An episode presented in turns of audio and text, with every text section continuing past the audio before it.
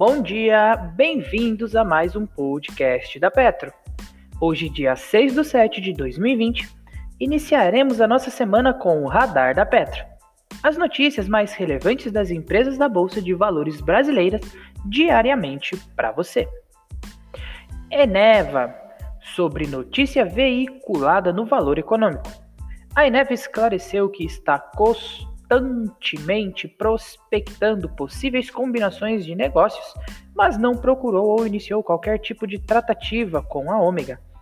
O posicionamento da empresa foi dado em virtude da notícia veiculada em 1 do 7, que fala que a Eneva busca potenciais ativos para uma aquisição ou fusão, além de ter estabelecido conversas preliminares com a Ômega Geração, almejando uma potencial incorporação e uma suposta nova oferta da AS Tietê. Petrobras. O Tribunal Administrativo de Defesa Econômica, órgão vinculado ao CAD, converteu o inquérito administrativo em processo administrativo, que investiga um suposto cartel de distribuidora e revendedores de, do, do Distrito Federal e na região.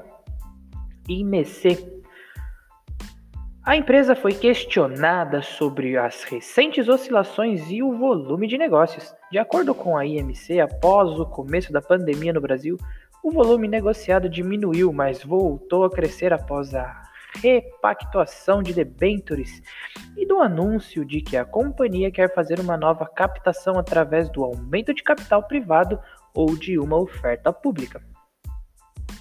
A IMC também declarou não ter conhecimento de um fato específico capaz de justificar a oscilação registrada. Transmissão Paulista. A companhia anunciou que pagará dividendos intermediários de 15 centavos por ação. O pagamento terá como base a posição acionária em 6 de 7 de 2020 e será acreditado em 17 de 7 de 2020. Vivara. ANEL Gestão de Recursos comunicou que a soma das ações detidas pelos fundos sob sua gestão foi reduzida para 4,89% do total de capital social da Vivara. Copasa.